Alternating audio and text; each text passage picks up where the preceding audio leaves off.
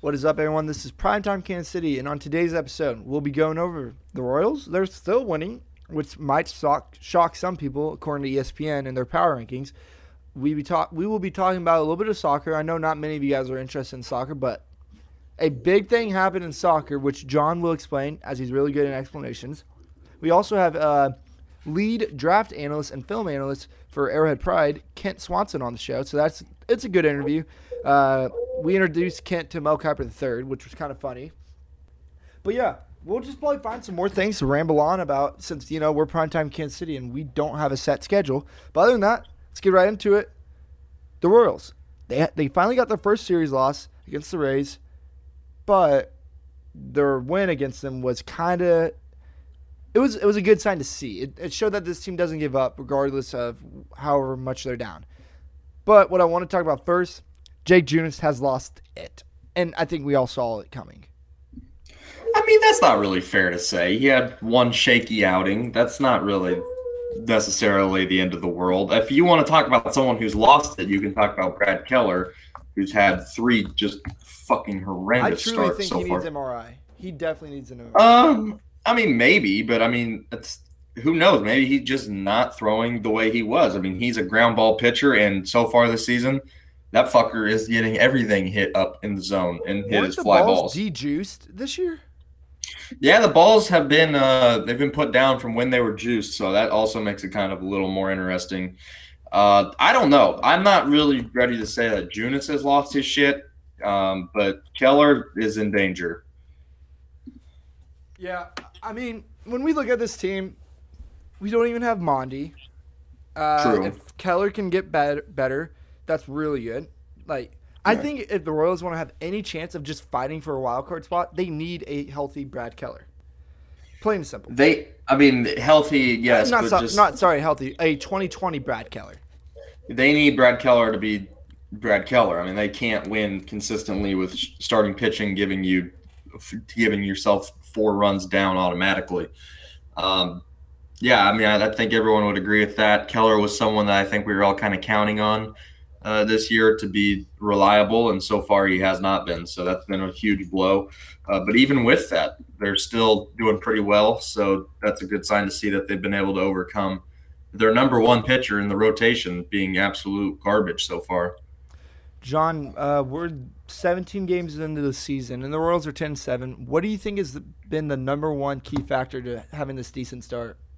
Um, I really just like it's been weird because I think there's been um a lot of games that we've won with our hitting and vice versa. Um, it's been it's been I would say a lot of just uh timely plays and good at bats from guys like Santana and um like last night I think Hanser Alberto had a few quality at bats. My Mm. main takeaway is just there's been a lot of games where it seemed like you know it's going to be rough and it's going to be a close one, and we just kind of had the more quality play in like the innings that matter. So yeah, I will I will definitely take that going forward. So, do you Um, think just experience?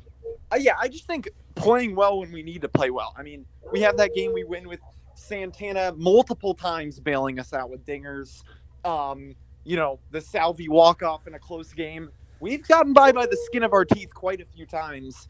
Um, so just being able to execute in those close games, it's been pretty refreshing. And I think it's kind of been a slight change from last year because I felt like we lost quite a few last, uh, quite a few close games in the past season. So it's nice to uh, to be heavily on the winning side of those, which is what we've been this year. Do you guys expect this to keep to keep going? Yeah, one of the hard parts about it is the way that they're playing. They're not going to stay above 500 if they continue to play like this because it's nice that they're 10 and 7, but they have a negative run differential. They have been outscored so far. So that typically throughout a season does not hold up. You don't really see many teams finish above 500 with a negative run differential. Uh, so they definitely, I think, if they want to keep up a solid record, are going to have to start playing differently. The starting pitching really, I mean, outside of Duffy, Duffy's done his part. Outside of Duffy, the starting pitching really needs to get going. Four of the five guys right now have really been disappointments. Junis, Four of the Eh. I was gonna say three. A big disappointment. I was going to Junis say has. I, I give Junis a little leeway. He hasn't, but three of the don't- five for sure. I don't think Singer's been a disappointment. No. Uh, I mean, he's he's been okay. He's been okay. He was shaky his first two Last starts. He's been okay. Really, I don't know. Keller's just really been a big letdown, and it feels like Minor's, eh, he's all right. Minor's, He'll be interesting. That's all we He'll be- expected. It'd be interesting. I don't know. Minor's, yeah, whatever. You know, you don't expect the world out of him. I mean, couldn't Um, a minor move to the bullpen down the line be in the cards as well? Yeah, I mean, you could. That's actually a good point because I mean, if we do see someone like Daniel Lynch or Kris Bubic or Jackson Kowar get called up, we could see Mike Minor be in a position that maybe Jake Junis will be in or was in last year. But also, I want to brace Royals fans for the fact that when those guys get called up inevitably, except for Bubic, he's already been here. But when Lynch and Kowar get called up inevitably, they're not going to be fucking amazing day one. It's going to be some struggle, and that you're going to have to deal with that. I feel like so many people are so excited to get them up, and they just feel like, oh man, once they're up, our pitching is going to be solved. You- You're going to have to give them some time as well. It's not like, oh shit, Jackson Kowar's in the bigs. We're we're we're going to be cold now. It's it's going to take some time. Yeah. I mean, when we look at this, John, you kind of touched about this before we started the podcast. Switching leagues, the Dodgers, they're just unfucking stoppable. Plus We're- I 38 mean, run differential. I mean, we expected Nobody this. thought this wasn't going to be the case. Yeah, no, no one saw this coming. But like, the Dodgers are on another level. Like, I, if they don't make the World Series, you need to fire Dave Roberts. Uh, I mean, I, don't am know. not. if They you don't. say No. I know they don't need to, but I'm just saying, like, I think They that- should make the. They Okay. should make the World Series. I mean, they it has to be said, the manager for the Dodgers means absolutely nothing, and I stand by that. He does not have to do anything. I could manage the Dodgers, and it would. This go is like exactly our Steve Kerr the same. conversation. I still feel like I could have coached the Warriors to at least the playoffs with that team. but baseball, like you don't even coach in baseball. Like, there's no strategy. Yeah, if there's anybody that needs to get fired, it's the coaches that like the pitching coach, the hitting coach. yeah. Well, I mean, are the coaches bullpen, that I feel bullpen like management, lineup the management. I guess I don't know, but But hey, Yeah, Dave Roberts def- isn't on the hot seat. no, no, hell no. You don't win the World Series and then get on the hot seat. That's not how it works. Um, yeah, the Dodgers are OP, but good. going back to the Royals real quick. What do you do when Mondesi is healthy? Because Nicky Lopez has really played well and earned See- himself a spot on the roster. You want to know Yeah, what I what- think we have to do? What do we do? I think we put Nicky at second and Mondi at short, and put Witt in the right field. And I'm sorry, but that's just it. Sucks to be Kyle Isbel. No, to me, I'm I'm cutting, I'm slicing Nicky before I'm slicing Kyle. I'm gonna be Really? honest. I I think I Nicky's have looked no far better than Nicky. Kyle. I don't Nicky's on a six-game hitting streak. I think Nicky's looked way better than Kyle so far. I I just think I don't. We can keep Okay. them. I think if anybody needs to be designated for assignments, Hanser. He needs to learn what to swing at and what not to swing at. Okay, I mean, even Hanser's Hanser's been played. okay, actually. He's been playing pretty. Uh, he's All right. not Well, bad. what? You want to know something? They're not sending draw down, so they're going to send No. a player that we don't want to be sent down. It's plain and simple, unless it's Nicky. I could see. I wouldn't even want Nicky to be sent down at this point. That's what I'm saying. I wouldn't mind seeing him taking a bench spot. Yeah, I mean, it's going to be an interesting spot. Tell you this, I know that they've invested a lot into him and that there's a high oh, I ceiling for him, but. Mondesi better fucking play well because if he doesn't, I mean, it's not like they're financially tied to him anymore. I thought you were about. To, they- I thought you were about to talk about Bendy. Oh no, I mean Bendy's a different story. Mondesi, when he comes back, needs to play well because this spot isn't just enshrined for him. He's just not guaranteed the spot. He better fucking hit the ball. He better stay consistent when he gets back because Nicky Lopez has been playing really well. Yeah, yeah, but I mean, been. I don't know. I just feel like Mondy's potential is so fucking high. It is, but how long have we said that? I mean, I was on the same train, but we've been saying that for fucking five years now. When Okay. when does it start to show? Okay, well, for five years, you started believing that when he was 20, and he's 25 right now. I believe Okay. this year he needs to be. I think this is a year you want you either sign him to an extension or trade his ass. I really think it's. I mean, listen, the number one ability in baseball or in any sport is availability, and he has, has struggled with that. He has not been able to do that consistently for us. So, I mean, we'll see. He's really outside of last year has not, which was a short season anyway, has not really played a full season. He played 59 of the 60 games last year. That was really the best we've seen out of him. Year before that, he played 102 out of 162. Year before that, he played 75. I mean, we just haven't one of the big things with him is we haven't really even seen him a lot. So it's going to be interesting to see how they handle that. Yeah. Uh, I mean, I really don't have much more baseball talk. I mean, there's so much you can go over, but I will say I'm surprised how bad Minnesota is. I know it's early, but I'm surprised that they're not. I mean, six and eleven. That's a pretty. We've seen teams start slow, but I'm surprised they're not any better right now. Yeah, I mean, in the AL Central, I don't really think you can afford a slow start with how talented this division really is. Really, the White Sox are still the favorite to win it. I, Oh, yeah. I would say. I'm It's really- like, I mean, here's the thing right now is we say slow start. The difference between us right now and the last place Twins is four games. It's not like anybody's out of it, Obviously, yeah. I know, but like four games at through 17, a four game difference through 17 games is a lot. Uh, Yeah, but I mean that at the same time could be one series. The Twins play us in a four-game series and sweep us. They're first. I mean, it's they're right back. They'll be right back in it. There's no need to panic for them. But I am surprised how slow they've started. Yeah, I mean, I think the same can go for the Astros. They started out what seven and one, and now they've lost their last ten. The fucking Yankees, bro. Holy shit. Six and eleven. That team. Oh my god, the number two payroll in baseball, six and eleven. They better figure some shit out. Yeah. And Giancarlo Stanton Also- is literally just also- a higher paid Jorge Soler. Before before we uh, go on from baseball, uh, we lost we lost a friend. Oh, we did lose a friend. We, we did lose a a friend. friend. Uh, Nick Nick Heath traded to the Diamondbacks. Uh, It's tragic. he's already starting for the Diamondbacks, which is a good. I think the Diamondbacks definitely won that trade. If you're already getting a dude that's starting in the outfield for I you, okay. I'm just saying, like, if they're wanting talent right now. I think they won that on that aspect. to be Who fair, we trade? We traded for like a Shohei Ohtani in the infield, but the dude's not even Yeah. good at pitching. we traded for like a 21 year old, I believe. And yeah, I mean, listen, the reason I would say the Diamondbacks, Nick's been playing well, so I'm not, and, you know, good for Nick. I like that he gets to play instead of you know being stuck in the minors. But I won't say they won the trade because if they want a guy that can play now, why necessarily when you're in a division with the Padres and Dodgers do you want a guy that's ready right now? Because you're not even a factor compared to them. So I, that would be why one thing where I say, and why are you really trying to get guys for now when you're stuck in a division with This two of the top five teams in baseball, probably? That is something I want to say, man. If the Padres or the Dodgers, one of them is definitely going to be a wild card team, no matter what. Yeah. what. Has to be, yeah. If if they lose the fucking wild card game, I would be so sad. Well, do you remember the NL Central in 2015 when there was uh, St. Louis won 100, I believe.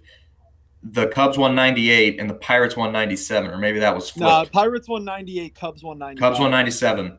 And I mean, the, the Cubs end up winning that wild card game. You got a 98, you got a 97 win team or a 98 win team. A 98 win team that went one and done. That's probably what you could see with the Padres is Yeah, I mean, they just get need- stuck. You get stuck in a really tough division, and yeah, you're fucked.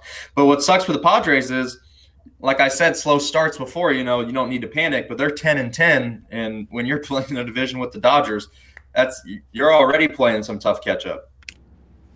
Yeah, Mhm. I mean, I don't really have anything else. I think we should go into our interview with uh, Kent. So Yes, draft week.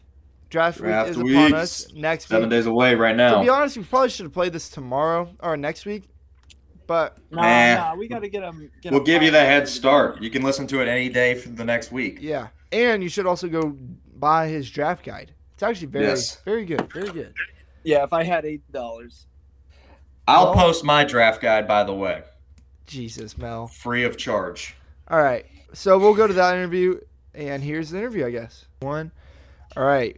Now we welcome on a recurring guest. Uh, if you guys are an original listener, it is Kent Swanson. Kent is the lead draft and film analyst for Arrowhead Pride. Kent, we appreciate you coming on the week before the draft. Oh yeah, man! Excited to be on uh, talking some uh, some Chiefs with you. I'm sure. All right. So let's just get right into it. We're, are you fine if we talk a little bit just about the NFL draft in general too? Absolutely, whatever y'all want. If y'all want to talk Royals, whatever y'all want to talk about, I'm Not good. after last night's performance. The Royals they can be muted for a day.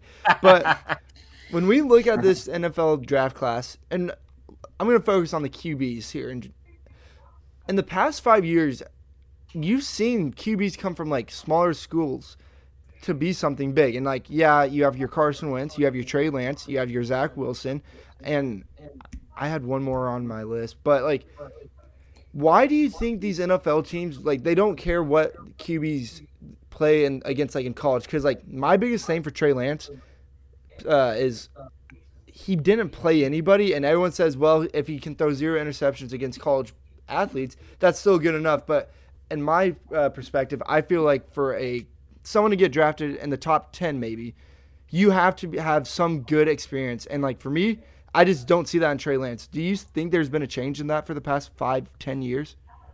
I think there's just a lot of context to that to that question, you know, and I think it just it, you got to vary it by case. You've got to look at the total body of work. You've got to see what they struggled with, um, how much that would change if they were playing at Alabama. You know, what yeah. would that throw have flown at Alabama? Obviously, you want a larger sample size against as great of talent as you possibly can, but I think you know there's reward for you know reading context and reading between the the, the, the lines on a player and i think you know there's still plenty of talented football players out there that you know teams are willing to swing on the talent if they identify it and I mean, you look at Jordan Love last year, and, and, you got Trey Lance this year. There's some guys at some smaller schools that maybe don't have the same kind of exposure to bigger, bigger teams or against bigger teams. That, you know, they they definitely have shown some talent and ability. Yeah, and before we get on to this, I'm just gonna let you know this is just a thing on the podcast. This was said back in like February. I will never call. I mean, I will always call Zach Wilson a bust, even if he throws 50 touchdowns. So if you hear me hating on him, just understand that's why. I cannot that, say that strictly comes from me and me hyping up Zach Wilson. Pretty much, this I think Zach correct. Wilson's the best quarterback in the class, and ever since then, he's just never given Zach Wilson a chance. But drifting off of quarterbacks, because obviously the Chiefs are not in that market. We, we think they're going to go either offensive tackle, linebacker. You know, there's some other options available. What do you think they go with uh, pick 31? I think the betting odds are still at tackle. Um, I think that makes the most sense. I mean, unless, you know, they, they could have some stuff in the works behind the scenes that we don't really know. I'm sure they have a plan for left tackle. Right now, it kind of feels like the plan at left tackle is going to be a rookie first round pick. And, you know, it, it's going to be fascinating to see if that's the approach they take or if they wait and maybe go grab a Russell Okung in free agency and then take a tackle at 63 or something like that. But yeah, that's that's the betting favorite for me right now. Is I think they got to address the offensive line and, and try to protect Patrick Mahomes' blind side. It seems pretty important to do that. And you think that um, they would put in if they took a left tackle in the first round that that guy would start over Lucas Niang year one? Well, I mean, I know I know Andy Reid said Lucas Niang. We got to look at him in two days. That helps. Uh, you know, oh, we got we got to look at him at, at left tackle for two days or whatever that was. I'm not buying that. I don't really. I you know, Andy says a lot of stuff in those press conferences, especially during you know the pre-draft, the week out from a draft. I mean that that's a lot of lion season right there for me. So I think Lucas Niang has a very good shot at being the right tackle for this football team. Um, I would be a little bit surprised if they decided that they were just going to throw a uh, unproven, year removed from playing football, uh, third round pick at left tackle and just call it good. Like I that sense. just doesn't pass the smell test to me. Yeah, yeah now kind of looking at back at Brett Veach's like first picks in the last two drafts, we see Mecole Hardman, wide receiver, which a little people, some people understood with the uh, investigations Tyreek Hill had, and then we saw Clyde if you had a guess for like a whoa, where did that pick come from? What player or what position do you think that could be? And if you have that, what player do you think it could be? Um, I think corner maybe. Uh, mm-hmm. sneakily, the Chiefs have really not done a lot to address the cornerback position. Um, they've got Charvarius Ward, they've got L'Jarius Sneed, but who knows if they want L'Jarius Sneed to play inside? They want him to play outside. I think you know cornerback's one of those dark horse positions. I think you're looking at wide receiver, edge, tackle and and cornerback. I think those are your probably four biggest positions. And I think you know the Chiefs. You know maybe Greg Newsome, the second from Northwestern, is still there. Maybe he's a guy. Maybe they take the swing on Caleb Farley and his talent, even though he's got some back injuries. You know, that could be a position that could fall to them. That's pretty good value. I wouldn't be stunned to see them go grab a corner because we're not really talking a lot about it. But there's it's not like they have a ton of you know mm-hmm. talent mm-hmm. sitting there right now. Look, Charvarius Ward's replaceable. So I mean, I, there, it's it's L'Jarius Sneed and a bunch of dudes right now. Yeah, yeah. I, I 100% agree with that. If we got you naming off some guys there, but if we get to the end of the first round at 31 at tackle, who's a guy you realistically could see them taking there? Because obviously, guys like Penei Sewell and Rashawn Slater are going off the board early, but some of those guys you could maybe see a scenario with Elijah Vera-Tucker or someone else sliding. Who do you think would be the best fit at 31? So we went with Elijah Vera-Tucker as a tackle in the draft guide, but after the draft guide, the deadline for that, all that released, his arms were the shortest uh, of mm-hmm. all of our top 20 tackles. So he's got very much guard length, and historically, Andy Reid does covet length. Um, yeah. I I do think that that's going to be a problem uh, for him. So they it's going to be hard to make an exception that big. So I think the guy you want to keep an eye on is Christian Darrisaw, and he very well could, or not Christian Darrisaw, sorry, Tevin, Teven Jenkins. I think yes, yes. Darrisaw's gone. I think Darrisaw will be gone. I think Teven yes. Jenkins though is the guy that could ultimately be uh, a guy that could potentially fall the way to 31. I think you're a little bit lucky if he falls if he to 31. yeah. Don't get me wrong. I don't, I don't think he's a slam dunk guy there. Yeah, but, yeah, but he makes a lot of sense. And oh and, god, yeah. You know, he's a good football player. I think he's good value at the end of round one. All of, out of all of the offensive tackles I've watched, he to me was the most physical offensive lineman out of all of them. And watching him a lot, I kind of got a Brian Bulaga, if you know who that is. I kind of saw a little bit of Brian Bulaga in his game, which would obviously be a huge upgrade right now for the Chiefs' offensive line. So if they can get Teven Jenkins at 31, I think that'd be a huge, huge steal in the draft. Oh, for sure. And I mean, he's a guy that's played a lot of right tackle to this point in his career. He's mm-hmm. played a little bit on the left side. He's got a little bit of experience over there, I understand, but his tape's a lot better on the right side. But I do think he has the, I, I think the good thing for him and why there's a chance he's not there at 31 is he's got the athleticism, I think. He showed a really quality athletic profile through the process, uh, has the requisite arm length. Uh, obviously, the physicality of the high level plays. He's a really, really fun player. Um, it'll be fascinating to see if the Chiefs, if he's available, if they do pull the trigger on him. Yeah, we're like eight minutes into this interview. I don't. I'm pretty sure you realize this. Jackson's the lead draft guy on here. I'm just the dude yeah. running it. We call him Mel Kiper the third. So this year, I've been watching a lot. Yes, I'm NBA draft. He's he's NFL draft, and the other guy, yep. John, he just shows up to the podcast. But looking at this year, there was no combine. Do you think that favored some players, or do you think that uh, put some players at a disadvantage, like uh, team or players that don't get that national exposure, like DK Metcalf at the combine? Oh, I think I think it hurt a lot of players for sure. Uh, not getting this standardized testing, not really getting a great opportunity to show out on a big stage.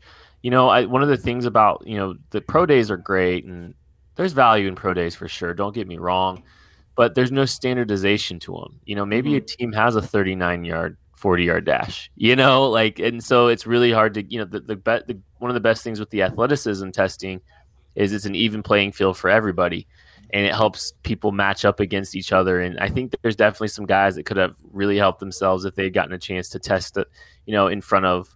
Uh, you know, and comparatively to the rest of their class, I think that would have been beneficial to some guys for sure and you know it's it's it's hard evaluating these guys because there is no standardization on the testing. Yeah, no, 100% agree with that. And you've seen, I don't understand why, but teams still fall in love with the guy who has a great 40 yard dash and take him absurdly high, like a John Ross. I don't understand it, but they I still so seem to love that. when he broke the record. I'm not even going to lie. I mean, that's what everyone thinks because they're like, oh my God, fast equals amazing and good. But yeah, I no, kind of like I, I kind of liked his tape a little bit though. But yeah, well, maybe I'm not, not saying he's a bad not quite player. that good. I'm just saying I guys like him that have a really good combine or 40 yard dash. You see their stock rise this year. Obviously, guys didn't have that much of an opportunity to impress. But kind of shifting gears. Obviously, the Chiefs kind of are stacked at wide receiver with Tyreek Hill and you know Demarcus Robinson, Mecole Hardman, and are good pieces around them. But it's also a position they might address in this draft. So, who's a guy you think uh, would make a good fit in Kansas City from what you've seen?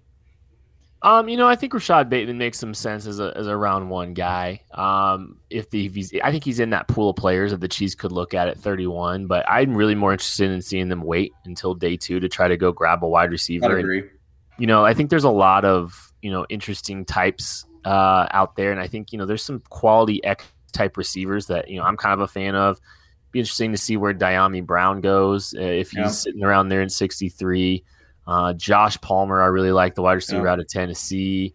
Uh, you could even see like a like a Nico Collins out of out of Michigan or a Mm. Seth Williams out of Auburn. All these guys, I Yeah. think, can play that X type role where you know he's big, he's on the line of scrimmage, um, can beat press, win in contested catch situations. Most of the guys I just listed are good blockers, not all of them, but I mean those are things that you can really go a long way in helping you uh, see the field in an Andy Reid offense. So all those kind of guys, I'd be interested to see them on like you know on that in that Yeah. round three range is where I think the Chiefs should try to go grab a receiver.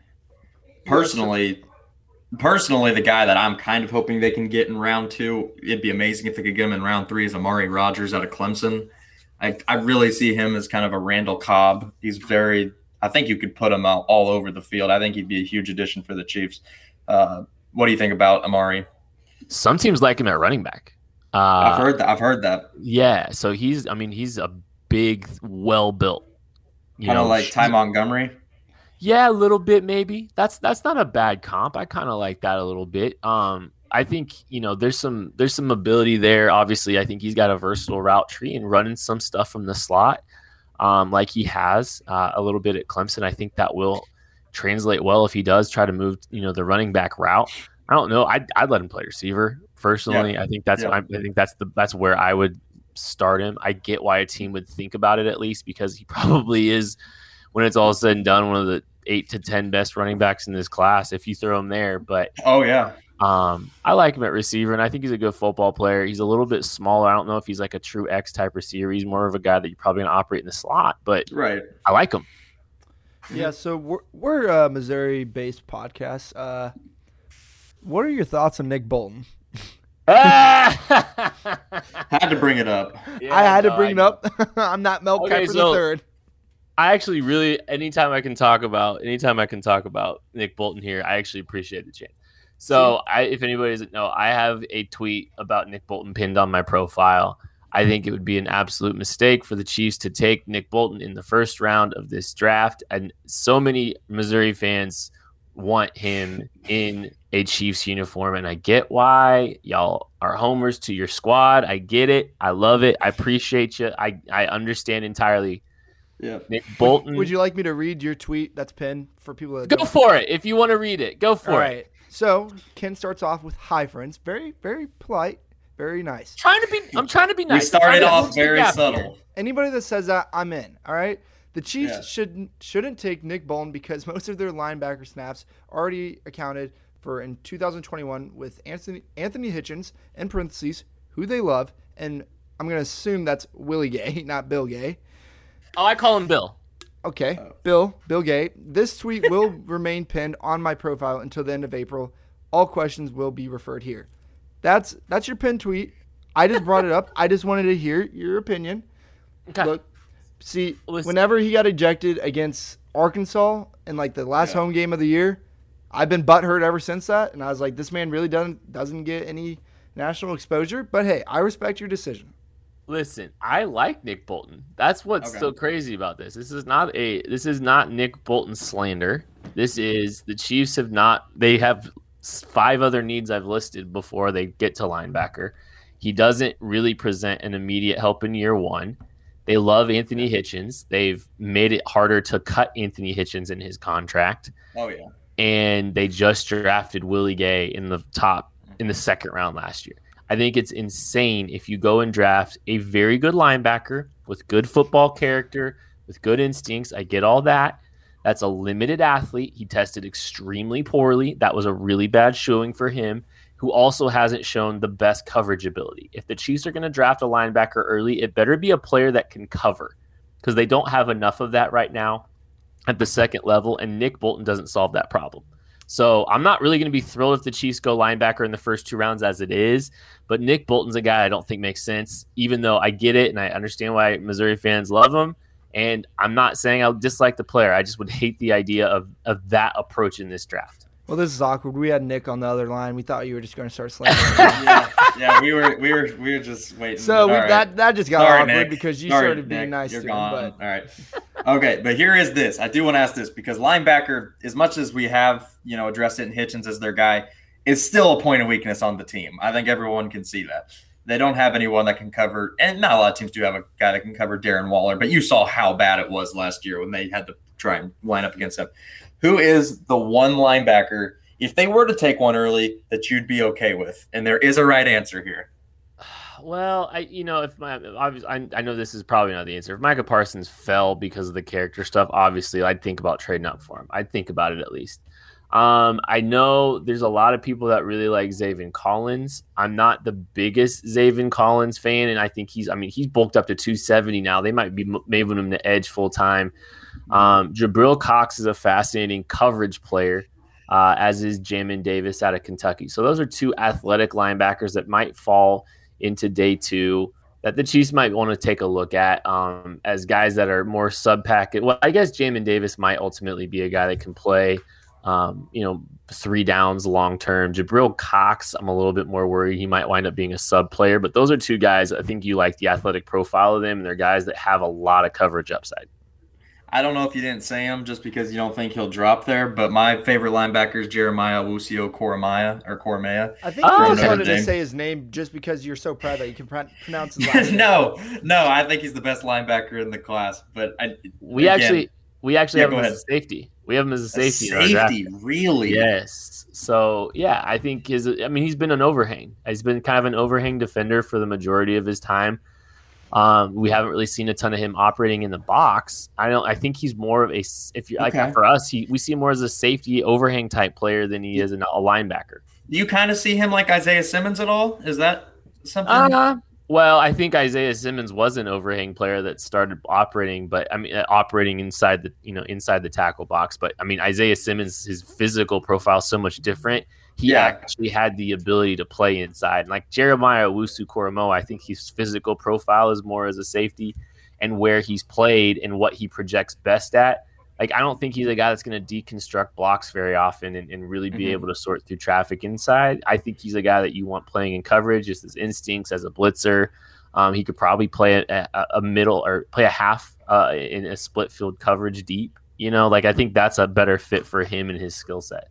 Interesting. I, I had actually not heard someone say that. I've been watching a lot of tape and a lot of people's opinions on him, and I've not heard anyone put him at safety. So that's interesting.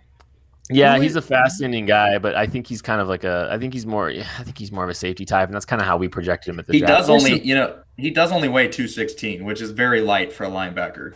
Right, and well, I think you know, I think there's more safety buzz out there for him um, than I think there is some safety buzz out there for him because of his physical profile and all that. If you had a guess, do you think the Patriots trade up for a quarterback? Man, uh, and if so, who? Who do you think they trade? Well, I, I, I, think it's Mac Jones. I'm not buying the Mac Jones stuff at all. Uh, I'm offended that they would. Wait, even... before you go, I, I'm going to be honest. I haven't looked at your draft guide. We should buy it. should. Okay. Uh, give us your top five QBs or top four. Top four. No, top five. Oh. Top five. Top four or five. Trevor Wilson or Trevor Lawrence, Zach Wilson. Yes. Justin Fields. Thank you. Who's Thank my you. Justin Fields is my personal QB two though. Thank uh, you. Uh, Trey Lance's QB four, and then big gap Mac Jones. I agree. Can't I think that's literally my list, but I was literally like no, no, don't listen to him, Kent. He put Zach Wilson at five. No, I he did not. Mac I, jo- no, yes, I did not. you did. I did not. Last time we were on this podcast, you put Mac Jones above Zach Wilson. I don't want to hear it. Okay, I might have. I might have done that. Anyways, that's okay. Hey, to each their own, man. I'm not yeah. gonna. I'm not hey, gonna slander anybody. It's because he's a bus. It's because he's a bus. That's uh, yeah. According to you, man, he's a if bus. Hey, look, if you're putting Zach Wilson at QB five to troll your friend, then I get it entirely. Thank you. See, he does. I understand. Troll. It's only to troll right. though. Mel gets pretty pissy if I put him at five. Mel, Mel the third. Mel the third, huh? Mel the third. Yeah. Here's what I have in my mock draft because I'm an absolute lunatic and did a seven round mock draft for every team. I had New England trading up to four with Atlanta to get Justin Fields. Do you think there's any chance that happens?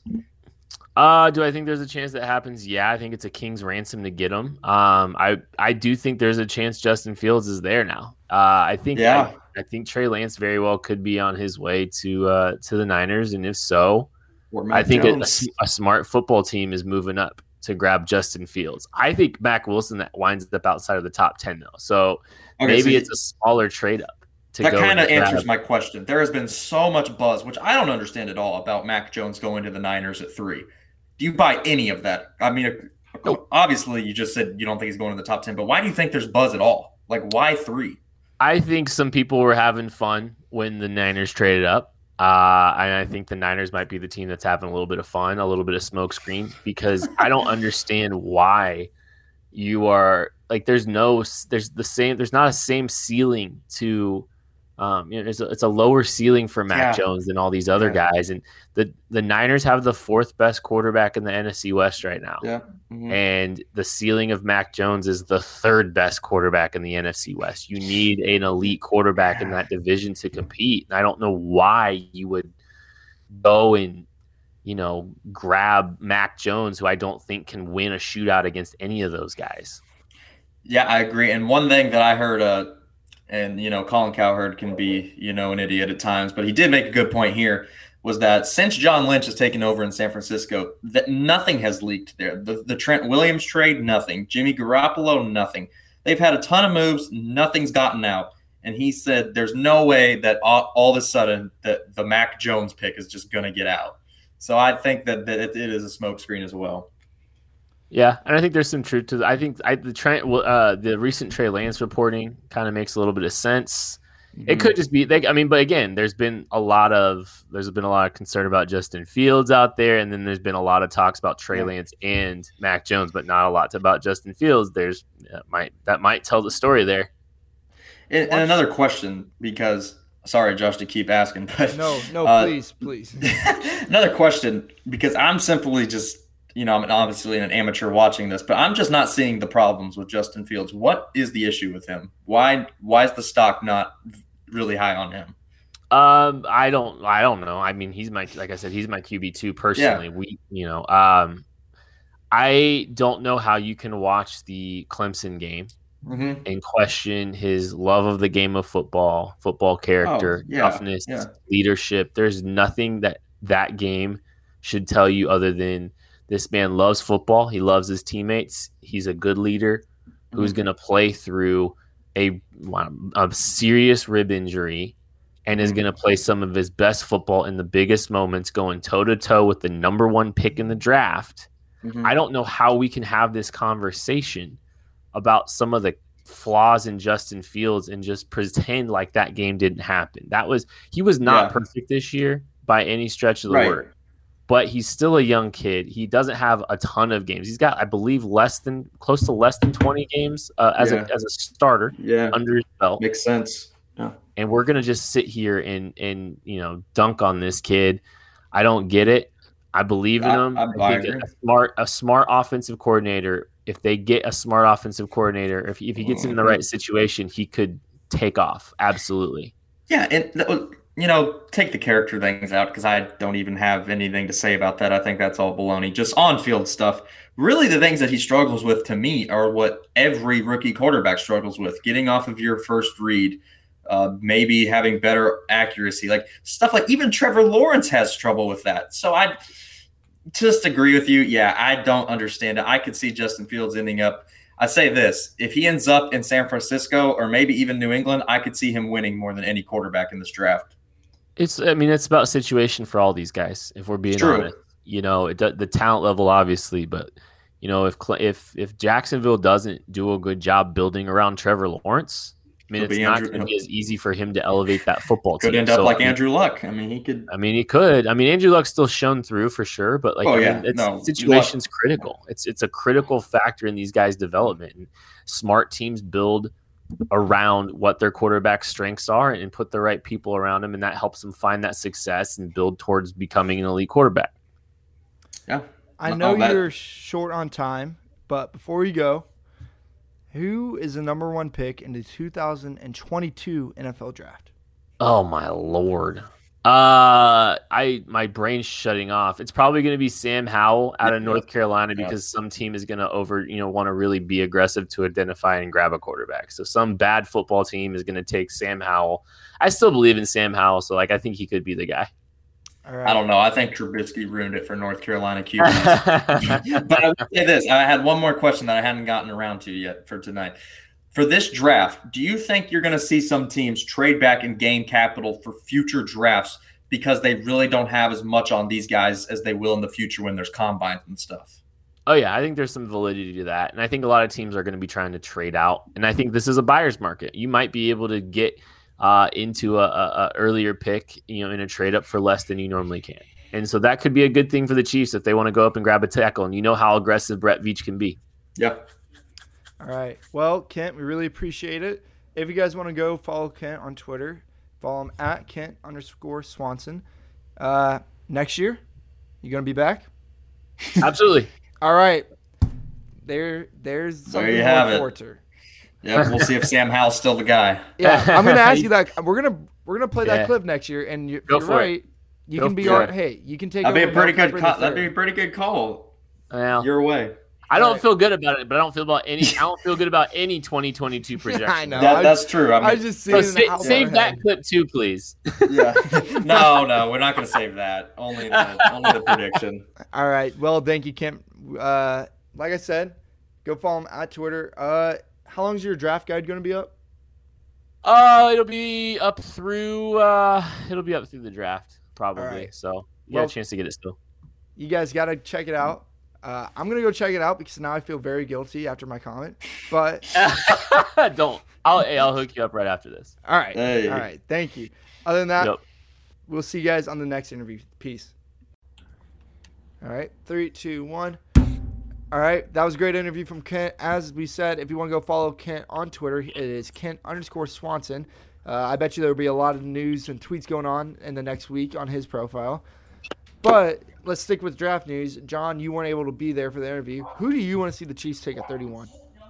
31 i don't have a name um look i think the number one priority to address is the offensive line but obviously i know that the way the draft works you kind of it's good sense to take the best player available i just don't want us to go offense with outside of the o line like a wide receiver i would not really be too thrilled with um, But I mean, Brett Veach has done that in the I- past two years.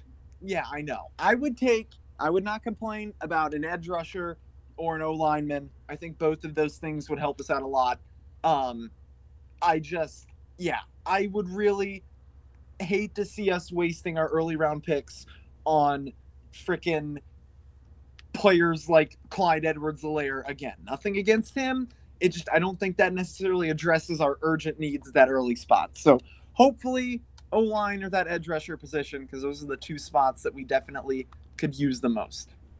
Yeah, I mean, we kind of talked about it already, but I mean, I'll wanna- tell you this Yeah. from Go ahead, from go ahead, Mel. Mel the third, yeah. Um, I'll tell you this from looking at this draft class, there's a pretty it's a pretty good offensive line class. I think the Chiefs could really get a, a quality starter on the second or third round as well. I tell you the really the weakest position of this draft class is defensive tackle. And I'm not necessarily saying the Chiefs need to draft one because they do have Chris Jones, they add Jarran Reed. But when you go past Christian Barmore out of Alabama, the next best guy I wouldn't take until like the third or I fourth thought, round. I thought there's like a D tackle that's from Miami that's projected to go like ninth. From Miami, Yeah. um, they have they have Jaelan Phillips, who's an outside guy. They have Gregory Rousseau, who's an outside guy. I Okay, don't well, think. one of them like one of them tested at the combine as a tackle. well, as a guy who played true D tackle in college, the really there's only one. So that would be interesting to see. I don't think Christian Barmore makes it to 31. If he does, the Chiefs would absolutely have to take him. Um, I think it's really offensive line. I don't think there's a way that they can go outside of that though. After what you just watched in the Super Bowl, it's clear as day when you cut both your starting tackles, you have to go that. Um, and there's going to be some good ones there. I mean, it's not going to be Penei Sewell, which John wants to throw the entire organization away to get, but For some uh, it's not. It's not going to be Rashawn Slater. Those are those two are way too good.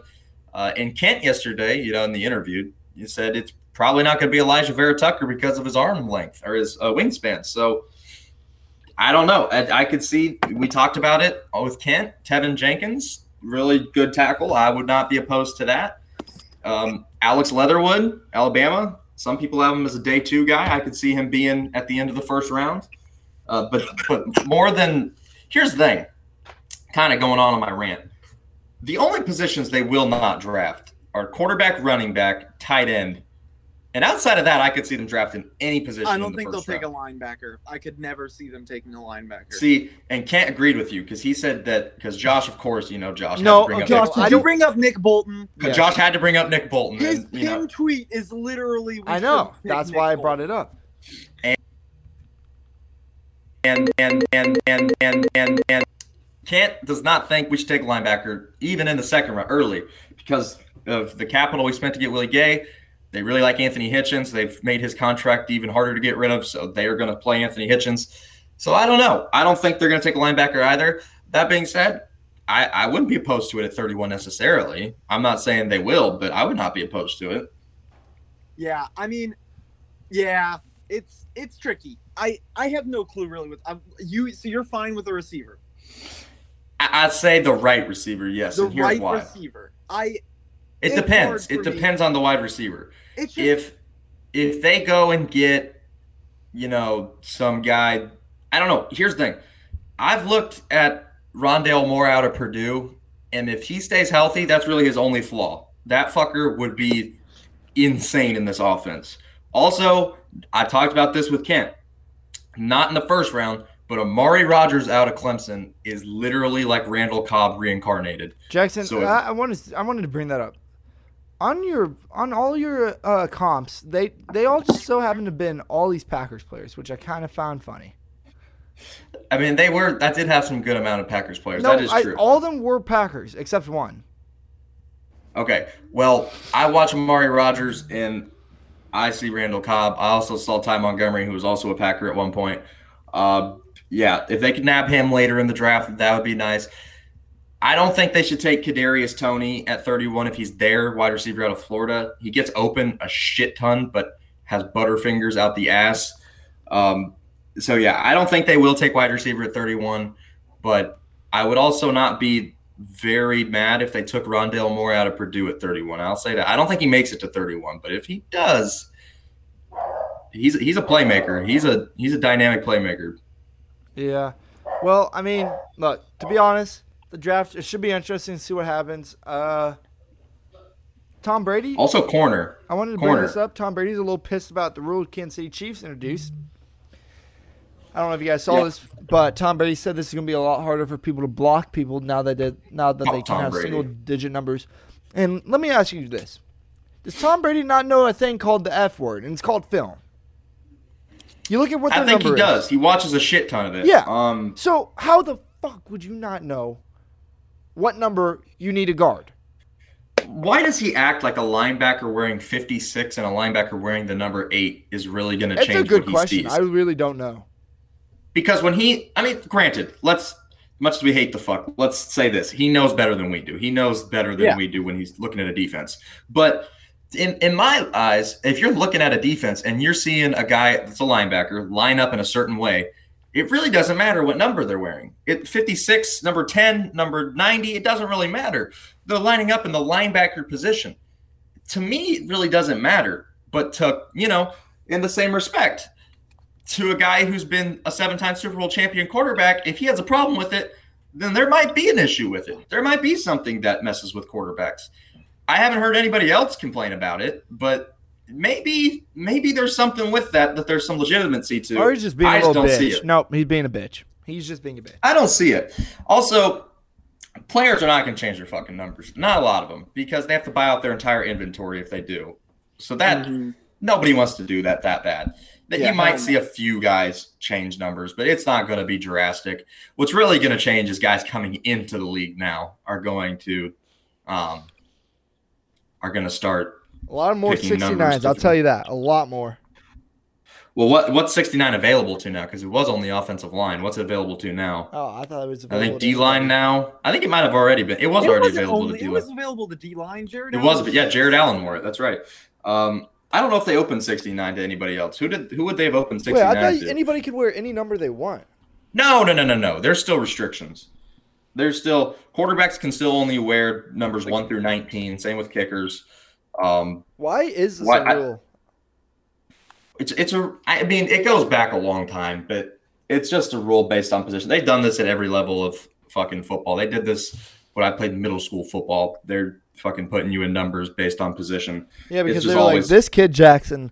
Let me tell you, he's gonna go to the big. He's gonna go to the big stage. Yeah, they- and they when knew. they ask They- him what they- number do you want to wear, we don't want his dumbass saying one when he's the quarterback or when he's the offensive lineman. Oh, Well, I was fucking.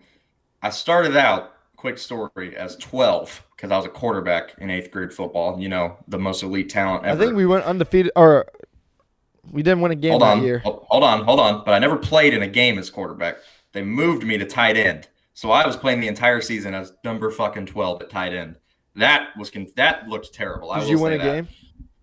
Uh, we went 0 and 6 on A team, which Yep. I was on, and 1 in 5 on B teams. So yeah. So Jackson team was sucks. really That's good. really the sum story Hey, of the it's not my fault that offensive line was worse than fucking Kansas City in the Super Bowl. Okay, we couldn't fucking throw a pass. We didn't All have time. All right, now let's switch to a different football. Uh, John, this is your moment. This is your moment to shine. oh yes. Um, you want to talk about the European Super League? Say it loud and proud. Oh my goodness. Okay, well, basically, for people that didn't know, a bunch of soccer teams tried to like secede from their respective national leagues. Um, the analogy I gave is if it was like the Yankees, the Red Sox, the Dodgers, uh, just like the big dogs of MLB were like, yeah, you know what? We're just gonna go make our own little league. Um, yeah, that's basically what they try to do. Unsurprisingly, people were very upset about it, and uh, the idea crashed and burned in about two days. Um, Josh, what are your thoughts? It's pretty. It was pretty terrible, right? Uh, it was. I've never seen something get so much like hate. So I'm a, I'm a new soccer fan. Uh, John brought me into the game uh, about a year and a half ago. No, about a year. But just from what I've seen already, I would have been pissed after understanding what this did because this pretty much would have taken the Royals 2015 championship away because it would have never happened if they played in this league. That's one way of putting it. That is one That- way of putting it. I mean, it's true though. Yeah, I mean, Like they, it's uh, it's like the Royals would have never had the chance to beat Mike Trout. They would have never had the chance to beat. I- I'm just saying, the Mets. I mean, the Mets are high payers now, so it's Yeah. like And Colin Cowherd's dumbass defended this idea. He was like, "Would it really be the end of the world if we went through every also sports I really team want to and know every- what LeBron thought as a min- minority owner of Liverpool. I just want to see what his dumbass had to say about soccer. Probably didn't even fucking know what was happening. That's what I'm saying. I mean, it, is LeBron off social? No, he's not. Never mind. Never mind. oh, he's definitely on social media say we don't the need to go into that. but uh, no, Colin Cowherd was like, "Well, imagine if we just took the bottom seven teams out of the NFL, how much better the the league would be product wise." Like, Like, bro, that means you're, what the? that, F- that means you're given what? Who's the eighth pick? That's what he's saying. That's what he's like. Imagine how much better Trevor Lawrence's career if he would get drafted by someone like New England or San Francisco would be than Jacksonville. I'm like, that's the whole fucking point of the league is to give the worst teams the best players like? so they get better. Like, imagine in 2013 if he was just like, "Oh, Kansas City's bottom of the league. All right, get rid of them. Get rid of the franchise. AKA relegated. yeah, like, come on now. I do think. like, oh. I do think They don't need to be here anymore." Like, I get want the to see fuck out here. relegation and promotion in sports in America. I just do. I I'll think say- it would be kind of dope. It would. I mean, just. I mean, I think the first sport you test it out with is NBA. Yeah, the problem is just the Well, way that, obviously, like, obviously MLS, but then NBA. Yeah, the issue too is just like the way everything's subsidized in America. Like, there aren't as many teams that are content that would be content with being relegated. Like, if a New York team got sent to the second division, like, imagine that. Like, Well, I mean, that's the thing you want to fight for. But Adam Silver is really trying to mirror off of what what leagues are doing in the in Europe off of soccer into the NBA, as we see with like a is that tournament thing still gonna happen? yeah. Yeah, and okay, so let me let me explain this because it's not like last year's tournament, and I was I thought la- I thought it was like last year's seven, eight, nine, ten. The seven at the end of the season is going to host the eight. Yes, The winner of that game gets the seven seed. correct. Then the nine is going to host the ten, and the winner of that game is going to play the loser of the seven, eight. Yeah. Those two teams will play and the winner of that game gets the eight seed. Correct. And that makes no fucking sense. So the sense. Kings to need to win two games. It makes no fucking No, sense that makes at all. absolutely zero sense. Why? Yeah, like you would it? think you would want you would want this. The seven versus the ten and the eight versus the nine. No, fuck that. I just want it. If you were the seven or eight at the end of the regular season, you're in. Fuck the nine and ten. I'm sorry, Hey. Josh, but fuck the nine and ten. They don't deserve to be It's- there. Fine. They it's didn't fine. make it. It's fine. They The, didn't the team's make gonna it. be like thirteen. It's fine. Why are we gonna give them fucking credit for not making it? It doesn't make I any agree. sense. Why are we like, oh, you're close enough here, have a play in? Okay, but look, Fuck no. the only thing that could It really affect devalues this, the regular season so much. Yes! too, I feel like. the only thing that could really happen is if like the seven, the eighth seed becomes a seventh seed and wins that series, because seventh seeds upsetting two seeds are a lot more likely to happen than an eight seed upsetting a one seed.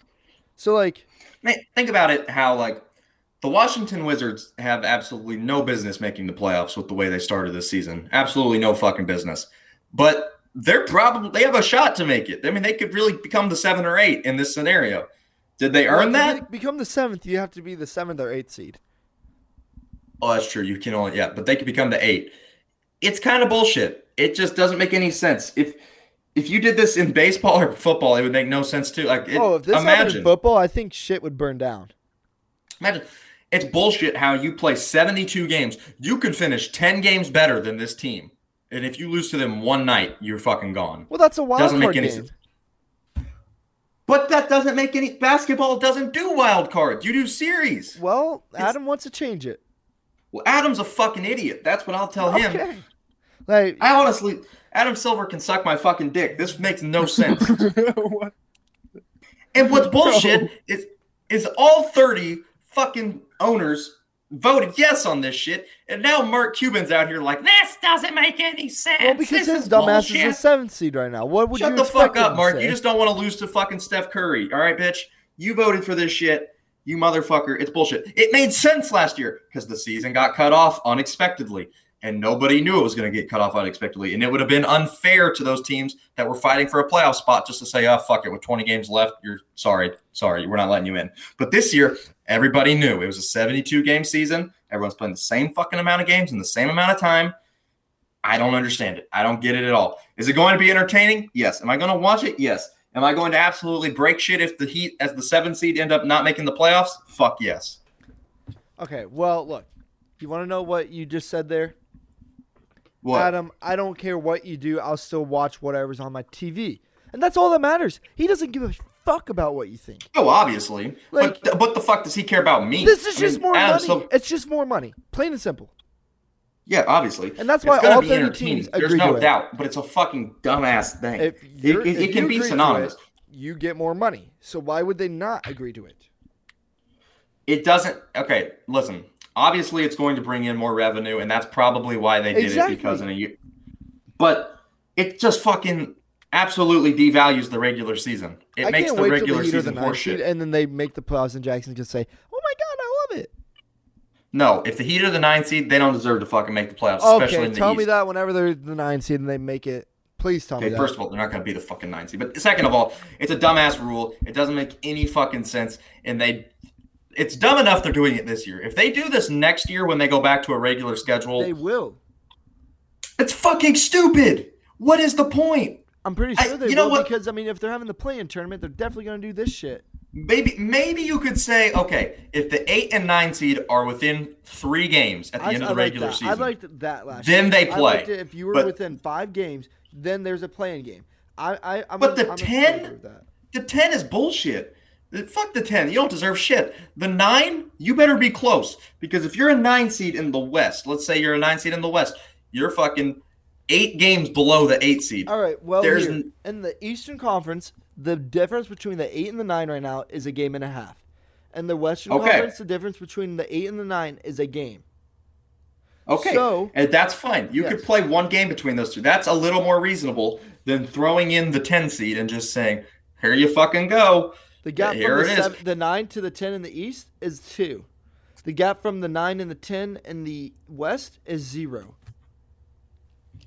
I mean, yes, there are smaller gaps, but I just don't think. I mean, what was wrong with the way it was? If you don't win enough games, you don't get in. It's that simple. It's I wonder not what hard. David Stern would say about this.